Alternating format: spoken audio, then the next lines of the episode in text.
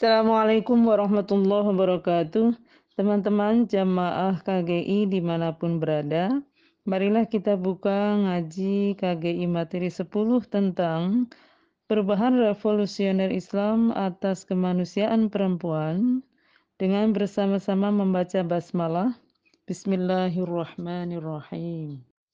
Sebelum masuk pada topik inti, saya ingin mengulang sedikit tentang tiga level kesadaran kemanusiaan perempuan, yakni kesadaran apakah perempuan itu manusia, yang telah disampaikan pada materi ke-6. Monggo yang ingin dapat keterangan lebih lengkap tentang hal ini bisa mendengarkan dulu materi ke-6. Perempuan tentu saja manusia, namun apakah kita benar-benar menyadari bahwa perempuan itu manusia seutuhnya? Nah, kesadaran tentang hal ini bisa dibagi menjadi tiga level yang ditentukan oleh cara kita memosisikan pengalaman perempuan, baik lima pengalaman biologis, yaitu menstruasi, hamil, melahirkan, nifas, dan menyusui, maupun lima pengalaman sosial, yaitu stigmatisasi, marginalisasi, subordinasi, kekerasan, dan beban ganda. Jadi, cara kita menyikapi 10 pengalaman perempuan ini sangat menentukan level kesadaran kita dalam memandang apakah perempuan itu manusia dan semanusia apakah perempuan itu. Pertama adalah level terendah yang mengatakan bahwa manusia itu hanya laki-laki. Perempuan bukan manusia sebab laki-laki tidak mempunyai 10 pengalaman perempuan tadi, yakni 5 biologis dan 5 sosial. Cirinya adalah memandang rendah perempuan atau memandang bahwa perlakuan tidak manusiawi pada perempuan adalah hal yang wajar. Kedua, level menengah yang mengatakan bahwa perempuan adalah manusia, tapi standar kemanusiaannya adalah laki-laki. Jadi perempuan adalah manusia kecuali pengalaman biologis dan sosial mereka. Cirinya adalah memandang bahwa perempuan lebih rendah daripada laki-laki dan memandang bahwa pengalaman perempuan yang tidak dialami oleh laki-laki, baik secara biologis maupun sosial, bukan bagian dari pengalaman kemanusiaan. Ketiga, level tertinggi yang mengatakan bahwa perempuan adalah manusia sebagaimana laki-laki. Standar kemanusiaan mereka sama, sambil memberi perhatian khusus pada lima pengalaman biologis perempuan agar tidak makin sakit, dan pada lima pengalaman sosial perempuan agar sama sekali tidak terjadi.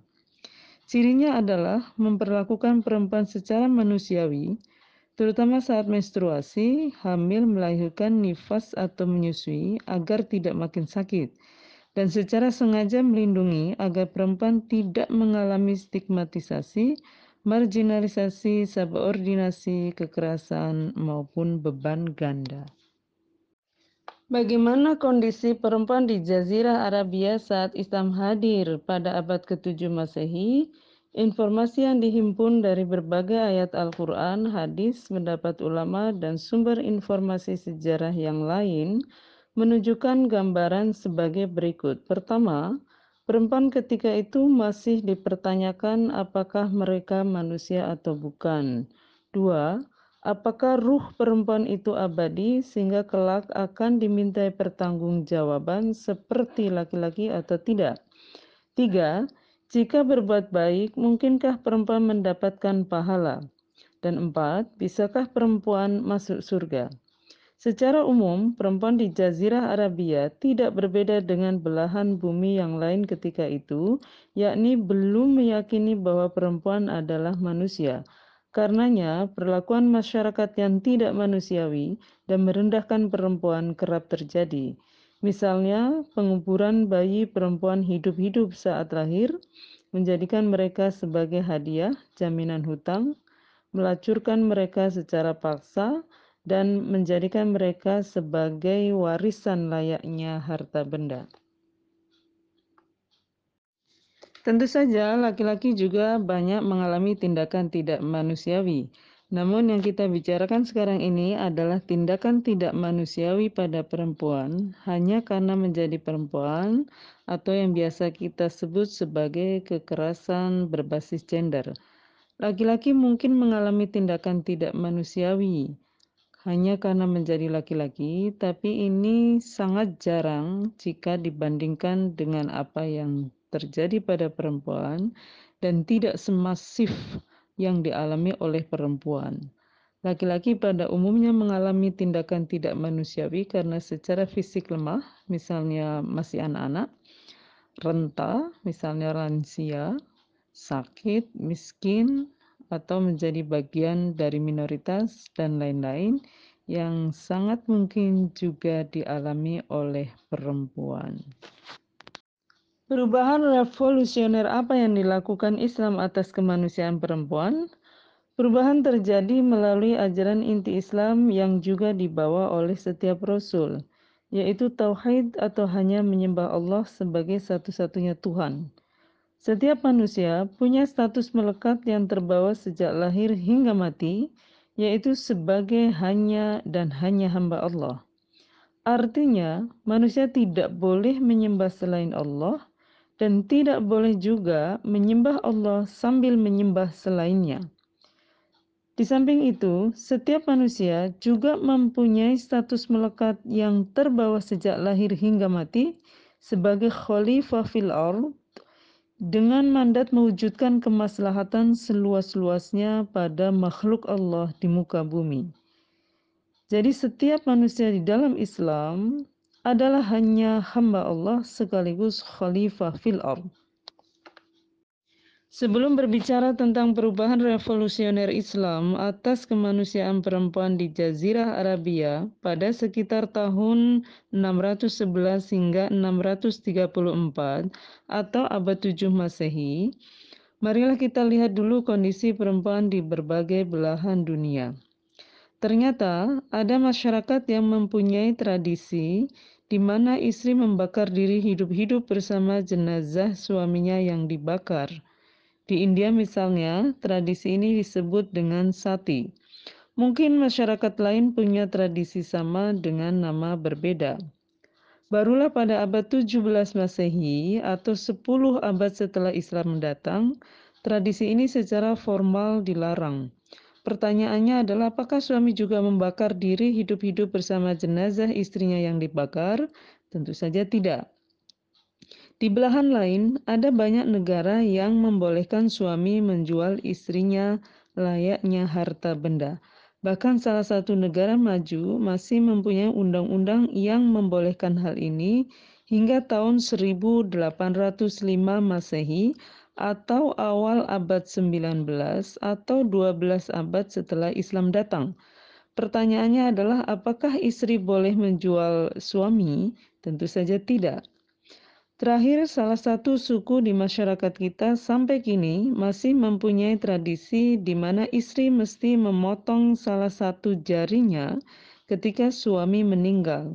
Pertanyaannya lagi-lagi adalah, apakah suami juga memotong salah satu jarinya saat istri meninggal?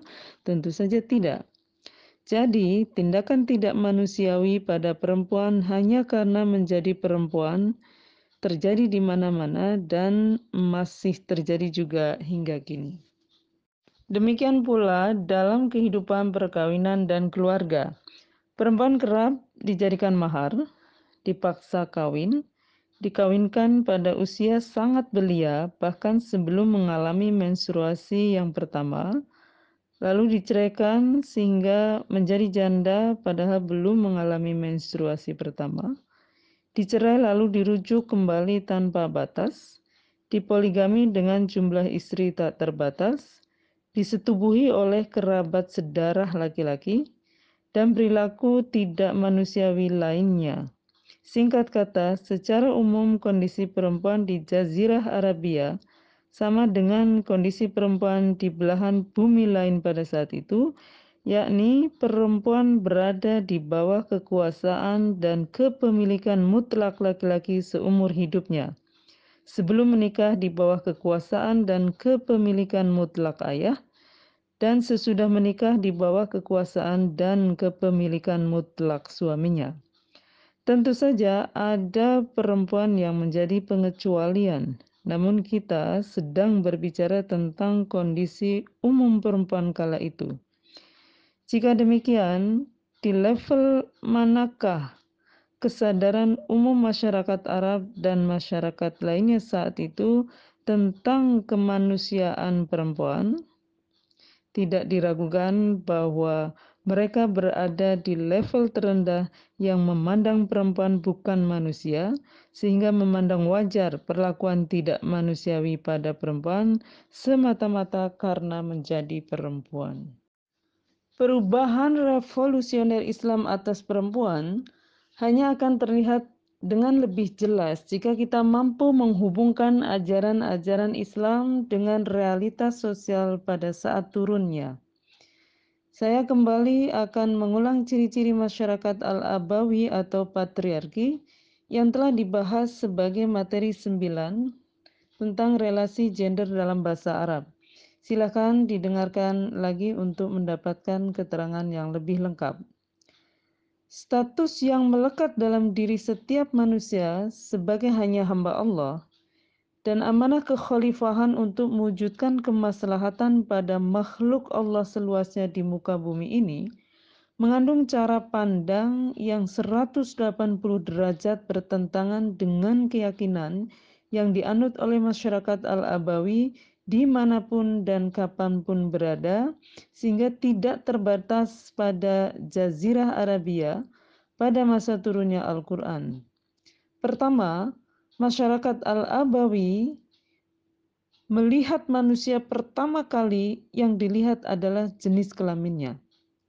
Jika laki-laki dihormati, jika perempuan dinistakan. Bagaimana dengan Islam? Islam mengajarkan bahwa hal pertama yang harus dilihat dari seorang manusia adalah dia manusia, sehingga harus diperlakukan secara manusiawi, apa pun jenis kelaminnya, apa pun bangsa dan sukunya, maupun lain-lainnya. Kedua, masyarakat Alabawi menilai standar nilai manusia sesuai dengan cara pandangnya, yakni tergantung pada jenis kelamin laki-laki bernilai sementara perempuan tidak. Bagaimana pandangan Islam? Islam menegaskan bahwa nilai manusia tidak tergantung pada jenis kelamin, bangsa, suku, maupun lainnya, melainkan pada ketakwaan, yakni nilai manusia tergantung pada sejauh mana sikap hanya menuhankan Allah dapat melahirkan kemaslahatan seluasnya pada makhluk Allah di muka bumi, atau sejauh mana iman manusia kepada Allah sebagai satu-satunya Tuhan melahirkan sikap baik atau amal soleh pada makhluk Allah di muka bumi, atau sejauh mana hubungan baik manusia dengan Allah melahirkan hubungan baik manusia dengan makhluk Allah seluasnya di muka bumi. Ajaran tauhid yang terjalin berkelindan dengan amanah kekhalifahan manusia ini sesungguhnya melahirkan perubahan revolusioner pada kehidupan sosial masing-masing umat Rasul. Misalnya ketika di bawah Rasul Lut alaihi ajaran ini melahirkan perlawanan atas penuhanan pada libido seks yang melahirkan pemenuhan libido seks tanpa batas. Ketika dibawa oleh Rasul Shu'aib alaihi salam, ia melahirkan perlawanan atas penuhanan pada harta yang melahirkan praktek dagang yang curang. Ketika dibawa oleh Rasul Musa alaihi salam, ia melahirkan perlawanan atas penuhanan pada kekuasaan yang melahirkan penguasa tiranik seperti Firaun. Demikian pula pada masa Rasul Muhammad Shallallahu Alaihi Wasallam, ajaran ini melahirkan banyak perlawanan atas penuhanan pada selain Allah maupun penuhanan pada Allah sambil melakukan penuhanan pada yang lain, baik pada berhala-berhala mati maupun pada berhala dalam tanda kutip yang hidup yang menuhankan dirinya atau menuntut ketaatan mutlak dari sesama manusia, termasuk tuntutan ketaatan mutlak laki-laki pada perempuan, sebagaimana terdapat pada sistem al-abawi atau patriarki.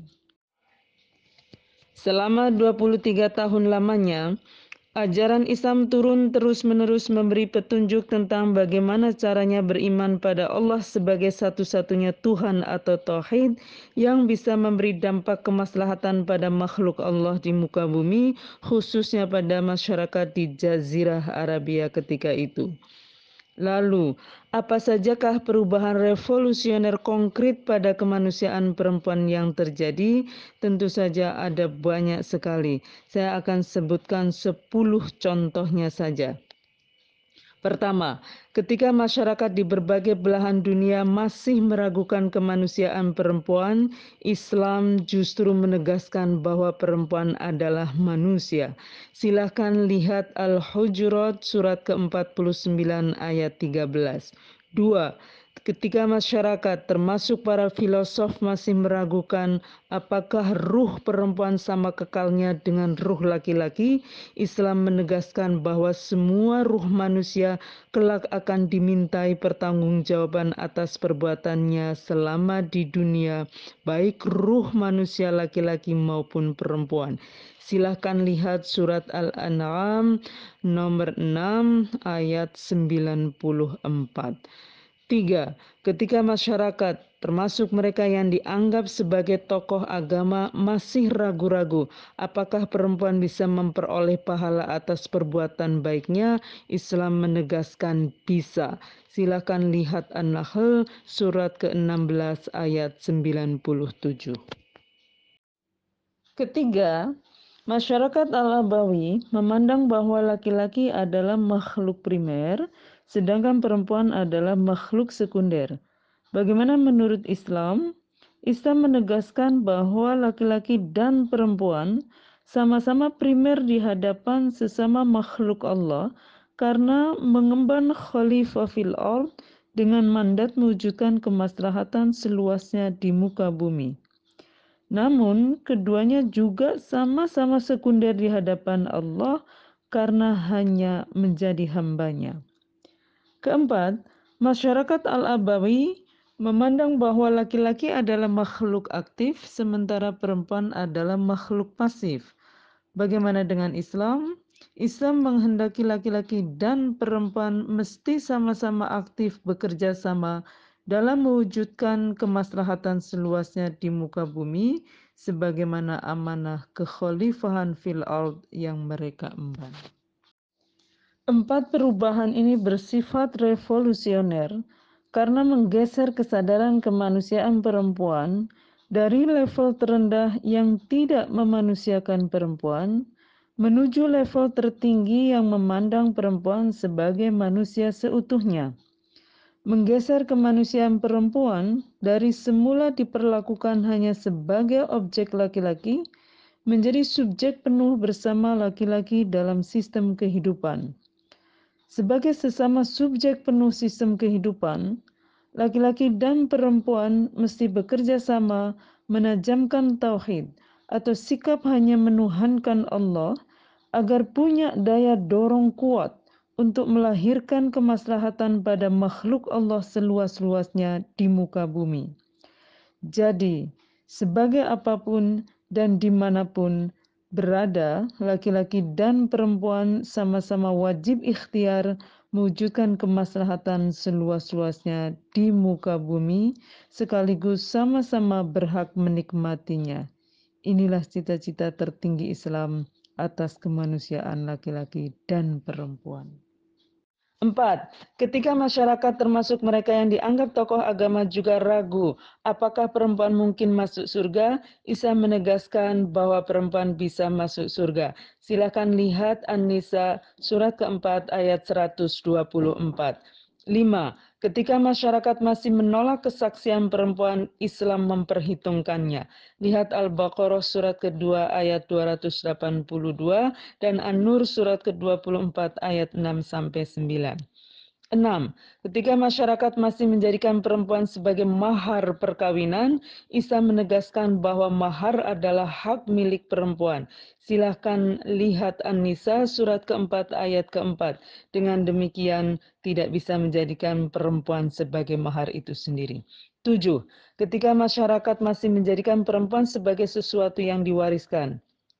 Islam melarang keras dan menjamin perempuan bisa menjadi penerima bahkan bisa pula menjadi pemberi warisan. Silakan lihat surat An-Nisa nomor 4 ayat 11. 8. Ketika masyarakat masih membolehkan laki-laki sedarah menyetubuhi perempuan, Islam melarang tegas hal ini. Silahkan lihat An-Nisa surat keempat ayat 23.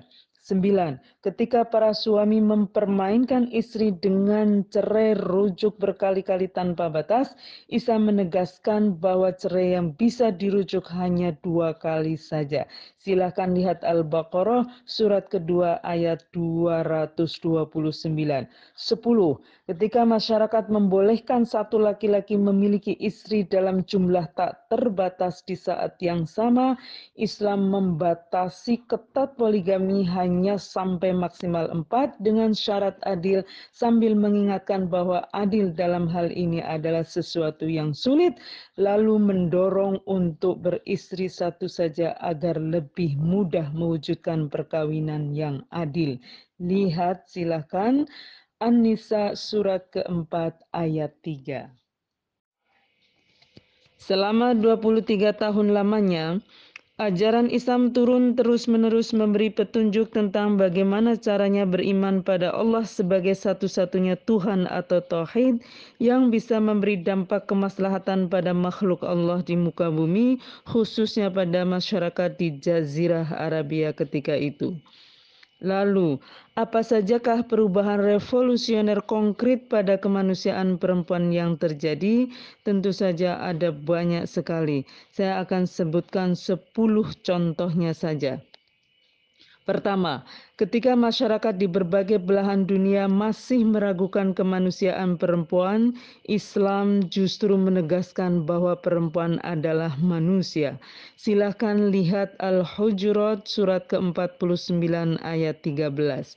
Dua, ketika masyarakat termasuk para filosof masih meragukan apakah ruh perempuan sama kekalnya dengan ruh laki-laki, Islam menegaskan bahwa semua ruh manusia kelak akan dimintai pertanggungjawaban atas perbuatannya selama di dunia, baik ruh manusia laki-laki maupun perempuan.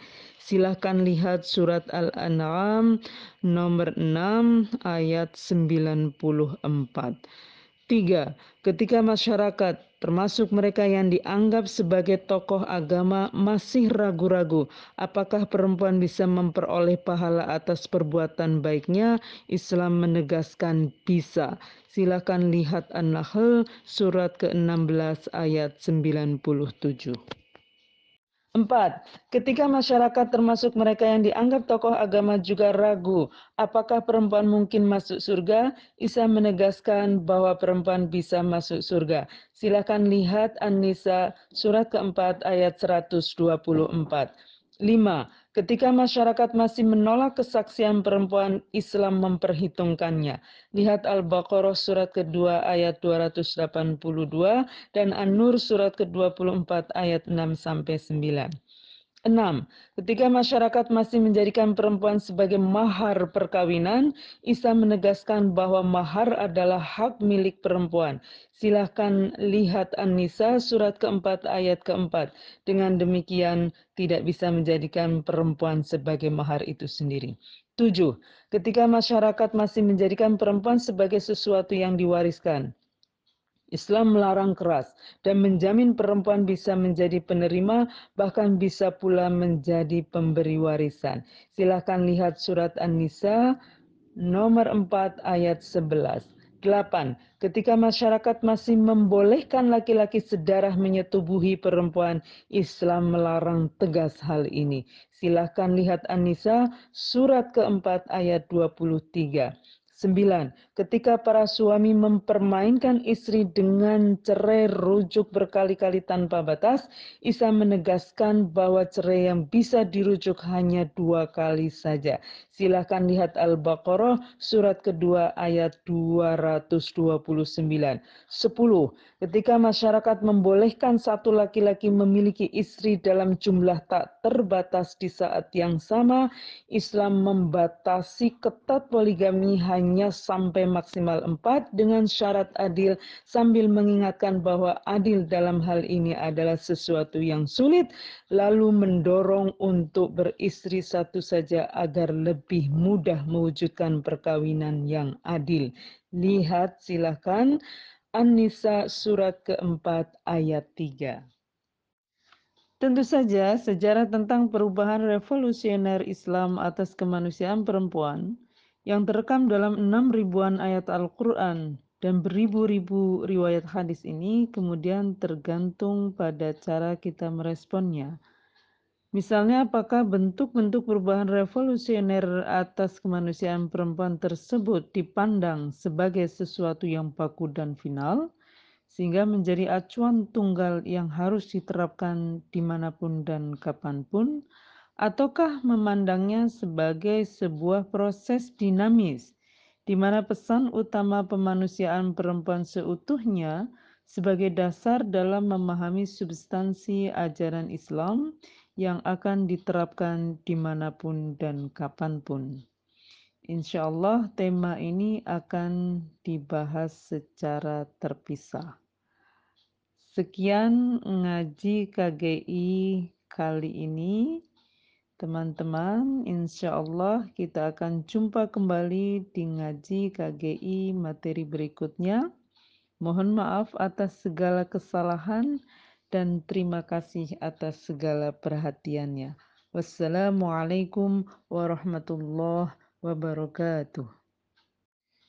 Perubahan bertubi-tubi tentang kemanusiaan perempuan selama kehadiran Islam dalam kurun waktu 23 tahun telah melahirkan perbedaan mendasar pada eksistensi perempuan sebagai manusia atau kesadaran tentang kemanusiaan perempuan.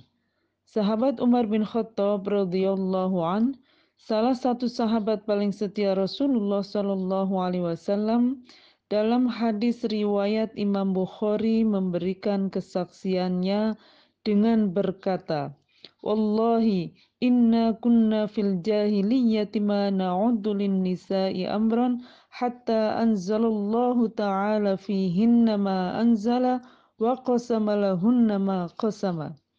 Demi Allah, pada masa jahiliyah kami tidak memperhitungkan perempuan sama sekali hingga Allah terus-menerus menurunkan firman-Nya tentang mereka dan menyebut-nyebut bagian yang menjadi hak mereka barulah kami memperhitungkan perempuan.